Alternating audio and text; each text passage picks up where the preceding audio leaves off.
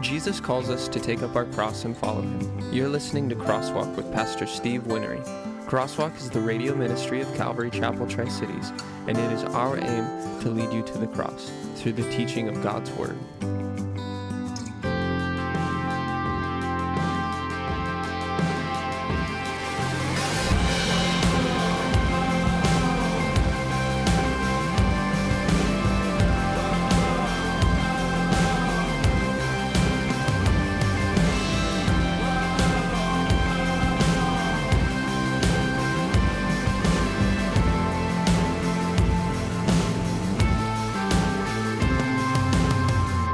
Father, we thank you for the time together. We thank you for your word. We thank you for the way that you you move in us and that you work in us. And Lord, especially for this subject matter. Um, Jesus is the only one who had this extra chapter to his life. And Lord, as we go through and examine it and talk about the the wondrous things that you did in showing yourself alive and real to the apostles and uh, especially to Mary that we're going to be talking about this this afternoon or this evening. And uh, Lord, we just pray that you'd have your hand on us and, and just be blessing the study of your word. And we ask it in Jesus' name, amen. Okay, John chapter twenty, start in verse one. It says, "Now on the first day of the week, Mary Magdalene went to the tomb early while it was still dark and saw that the stone had been taken away from the tomb. Then she ran and came to Simon Peter and to the other disciple whom Jesus loved," and we know that that's John the apostle who wrote this, "and said to them, 'They've taken away the Lord out of the tomb, and we do not know where they've laid him.' Peter therefore went out and the other disciple and were going to the tomb. So they both ran together, and the other disciple outran Peter and came to the tomb first." And I can never go through this without talking about that. We just have to expound on that thing right there. That's competition. You have competition in the Bible. And so John is letting you know that Peter's an old guy, and he, he, you know, John just outran him, got to the tomb first because he's competitive.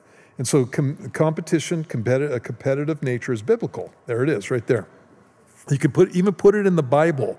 So for two thousand years, everybody who's ever read the book of John knows that John beat Peter in a race. And you know, specifically a race to the tomb. That's pretty cool. I don't I don't know anybody in my life that's very competitive at all, except for Mitch. Mitch Mitch is competitive about everything. Doesn't matter what it is. And so I'll I'll say something and he'll go, "No, that's not right." And I'll go, "Yes, it is right. Bet you a cup of coffee." He's always competing with me about something.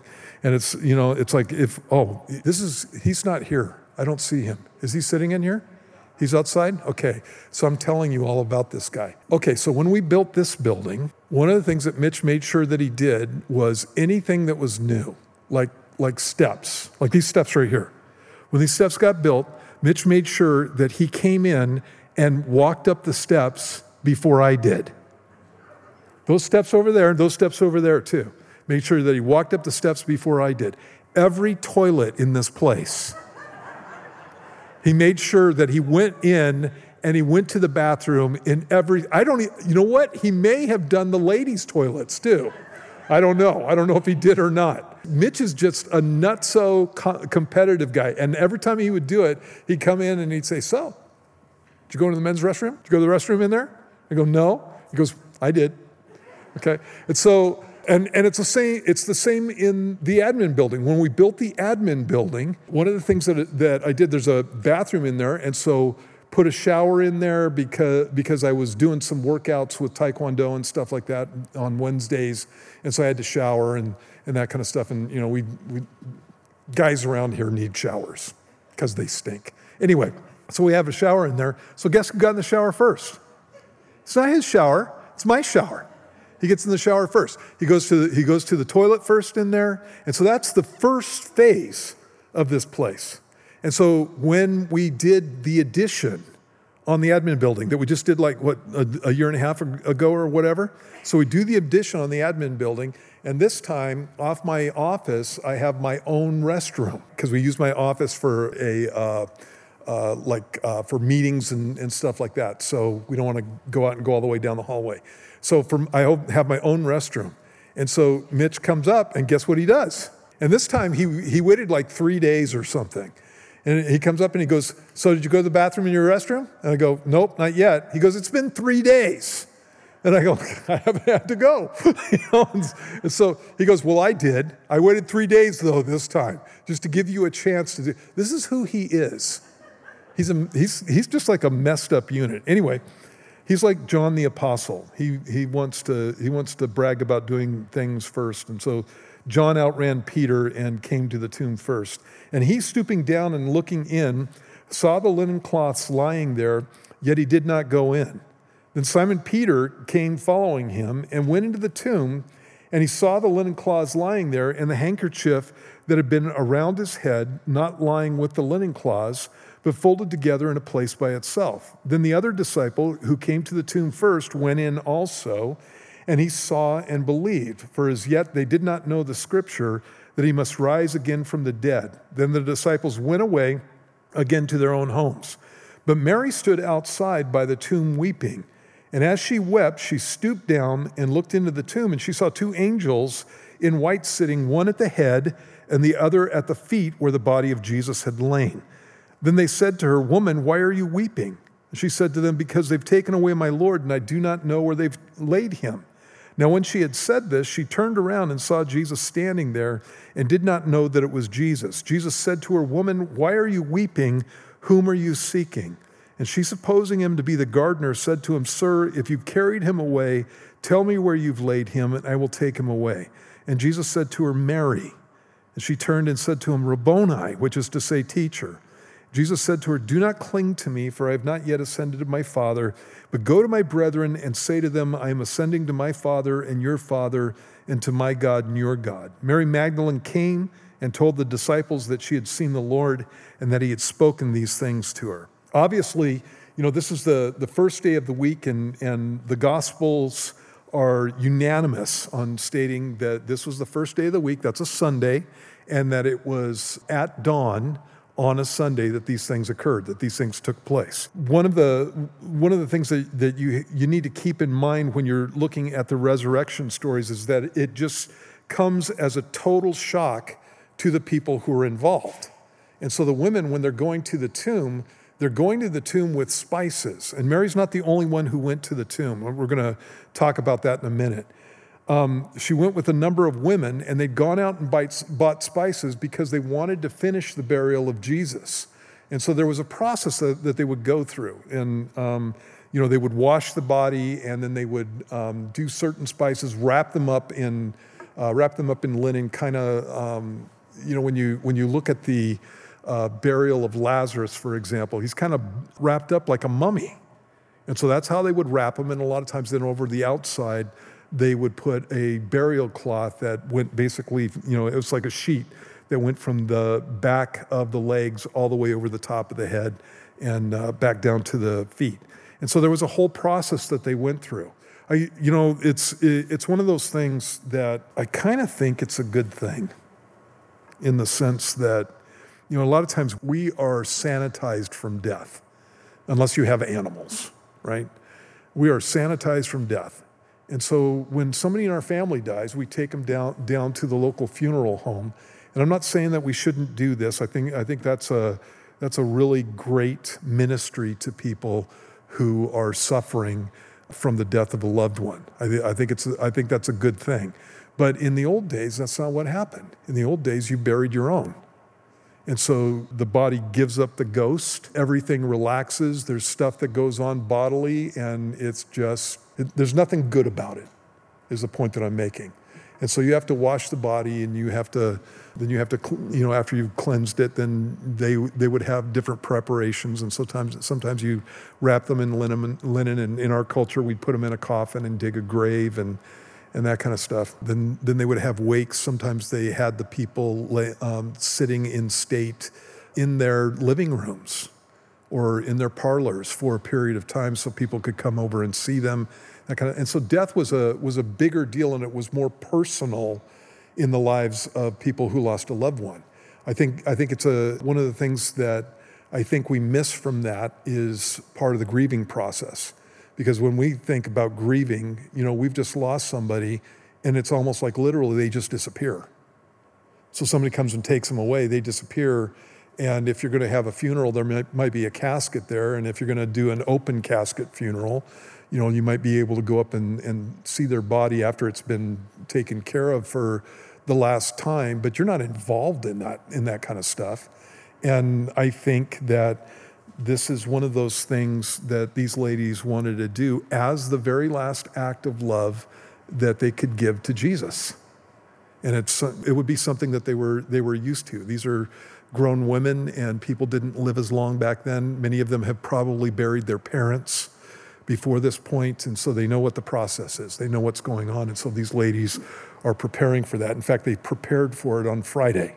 So the day before the Sabbath, it talks about the fact, it looks like in the passages, they went out and bought the spices in preparation for the fact that they were going to go back after the Sabbath and finish what Joseph of Arimathea and what Nicodemus had started. And they had put spices on Jesus, but the women want to do it right. Right?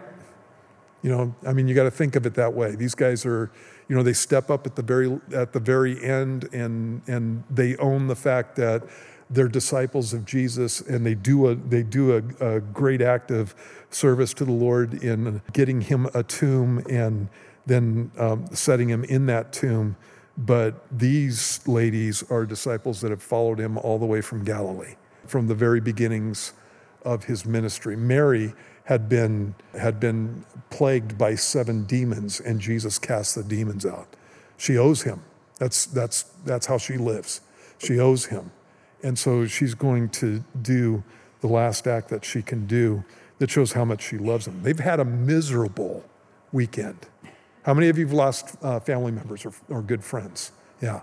You know how that is? It's like the, the day that you lose them, it's like it, it's it's news, and, and sometimes you get it from afar in the sense that it's a phone call or whatever. Sometimes it's up close and personal.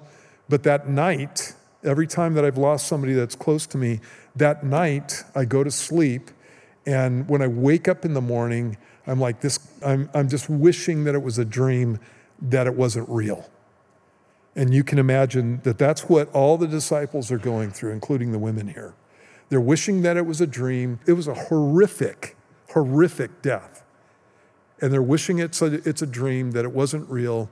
But then they wake up that next day, at the very least on that Sabbath day. They go through a miserable Sabbath day. It's a day when they're supposed to be worshiping the Lord and going to synagogue and and all of that. It's a miserable Sabbath day. There's nothing really to worship the Lord about. It would be one of those things where you're just going and, you know, they're singing praises and you're maybe mouthing the words and trying to believe what you're saying. You see what I mean? It's that kind of thing. And they're grieving over this process. And then the next day comes, Sunday comes, and they're going to go take care of Jesus. Turn over to Luke chapter twenty-three re- real quick. Luke chapter twenty-three. I just want to give you a little bit of a precursor. In verse fifty, it says, "Now behold, there was a man named Joseph, a council member, a good and just man. He had not consented to their decision and deed. He was from Arimathea, a city of the Jews, who himself was also waiting for the kingdom of God. This man went to Pilate and asked for the body of Jesus. Then he took it down, wrapped it in linen, laid it in a tomb that was hewn out of the rock where no one had ever lain before. That day was the preparation, and the Sabbath drew near. And the women who had come with him from Galilee followed him after, and they observed the tomb and how his body was laid. Then they returned and prepared spices and fragrant oils, and they rested on the Sabbath according to the commandment." And so these ladies knew right where Jesus was. You know, last Sunday, how many of you were here on Sunday? Raise your hands. Okay, some of you weren't. I was talking about the resurrection on Sunday, and one of the answers to the fact that Jesus raised from the dead, to try to say that he didn't actually raise from the dead, is that when the disciples went to the tomb and found it empty, it's because they went to the wrong tomb. Well, that can't be the case, because at least two of the Gospels talk about the fact that the women went to the tomb first. When they saw Jesus come down off the cross, when they when Joseph and Nicodemus took Jesus down off the cross, they followed those guys to the tomb, and they sat across from it, the Bible says, and watched them do what they were doing with the tomb, watched them roll the stone in front of the tomb. They knew exactly where Jesus's tomb was. And so that doesn't even gel with, with the actual passage here. But in any case, they're, they're preparing for the completing of the burial of Jesus. And when they get to the tomb, what ends up happening, the first thing that takes place is Mary sees that the stone has been rolled away, and she jumps to the presumption that somebody's come and stolen the body of Jesus. And so it's like, you know, first, first they persecute him. They take him through trials that aren't even legal according to our law. And then they beat him and they make him suffer in, in ignominious, just humiliating ways. And then they strip him naked, take him and nail him to a cross. And after he's buried, they can't even leave his body alone. That's her mindset. Now they've stolen his body. And so she goes and runs to Peter and tells Peter that the stone's been rolled away and that they've taken his body. She doesn't even know this because she didn't look inside. They've, she's just assuming they've taken his body and we don't know where they've laid him. And so she runs off and gets Peter. And obviously, we're going to talk about this more next time, but um, Jesus appears to her, and that complete and utter sorrow gets turned to absolute joy. At the end of this text, when, when we're reading through here, uh, when Jesus says to her, Mary, that's when she recognizes him right at that point. And she says, Rabboni, which means teacher. And then she does a leg lock on the guy. That's what those verses mean.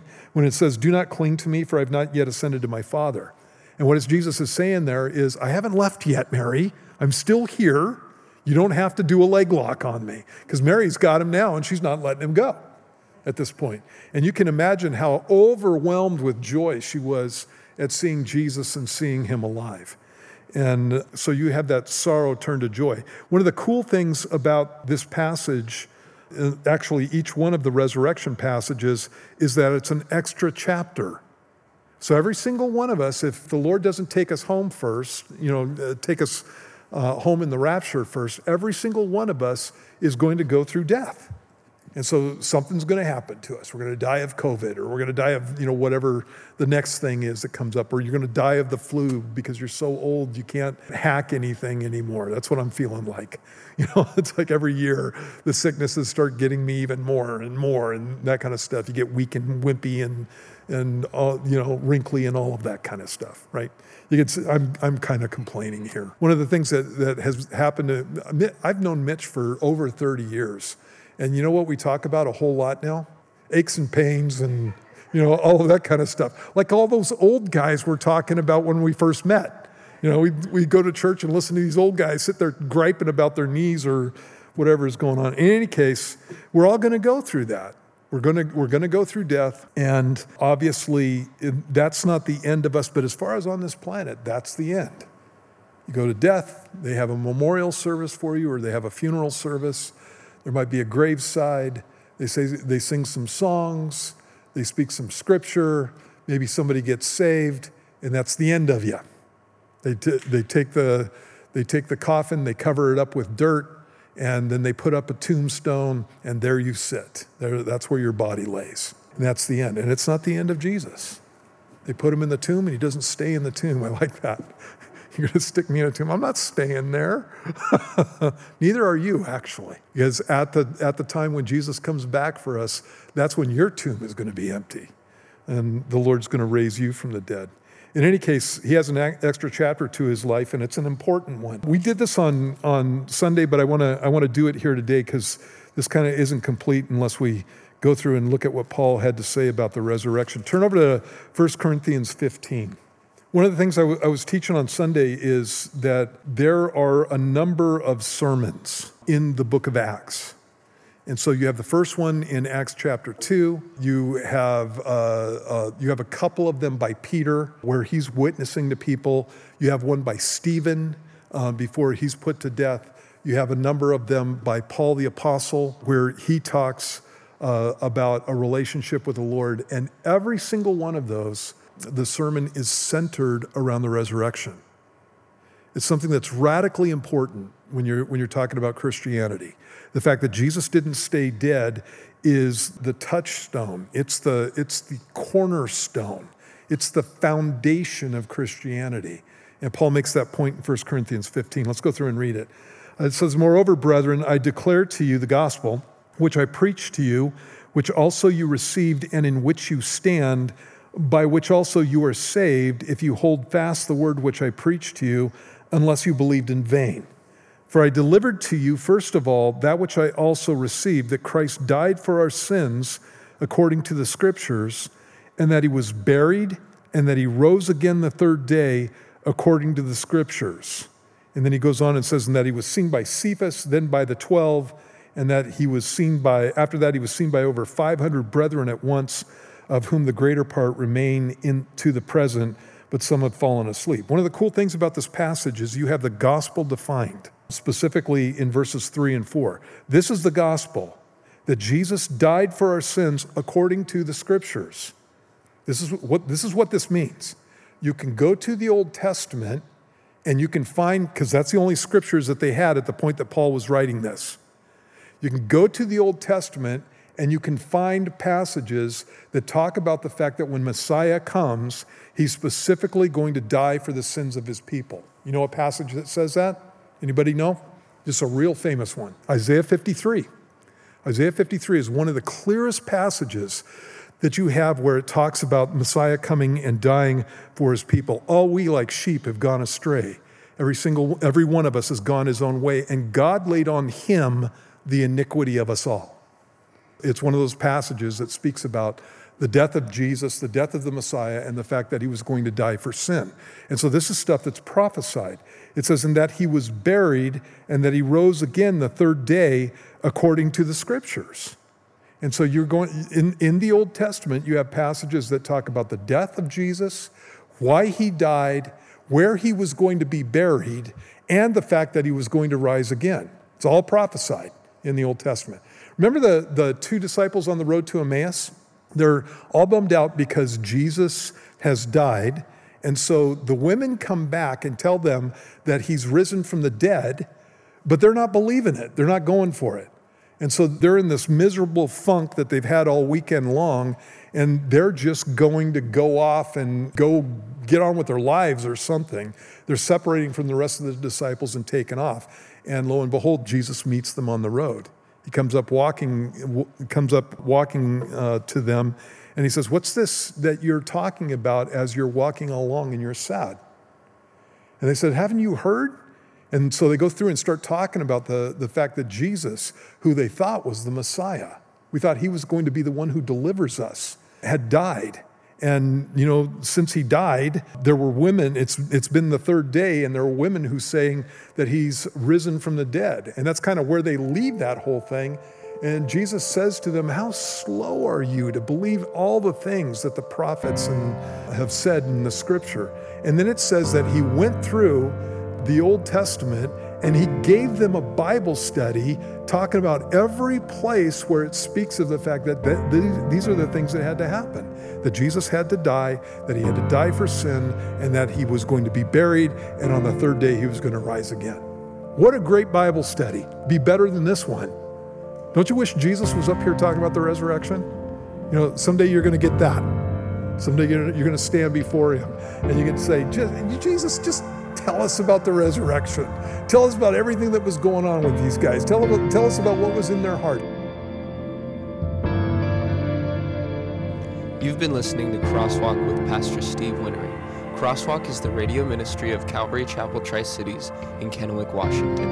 If you are interested in purchasing a copy of today's message or wanting to know more about what it means to follow Christ, then please contact our church office by phone at five oh nine, seven three six, two oh eight six. You can also look us up online at calvary dash tri cities dot org. There you will find a wide variety of Pastor Steve's teachings to listen to or download for free. If you want to join us for church sometime, we are located at one oh six eleven West Clearwater Avenue in Kennewick, Washington. Our Sunday morning service times are seven thirty, nine fifteen, and eleven a.m. We also have Wednesday and Sunday evening services at six thirty p.m. We hope you have been blessed today, and join us again next time for Crosswalk.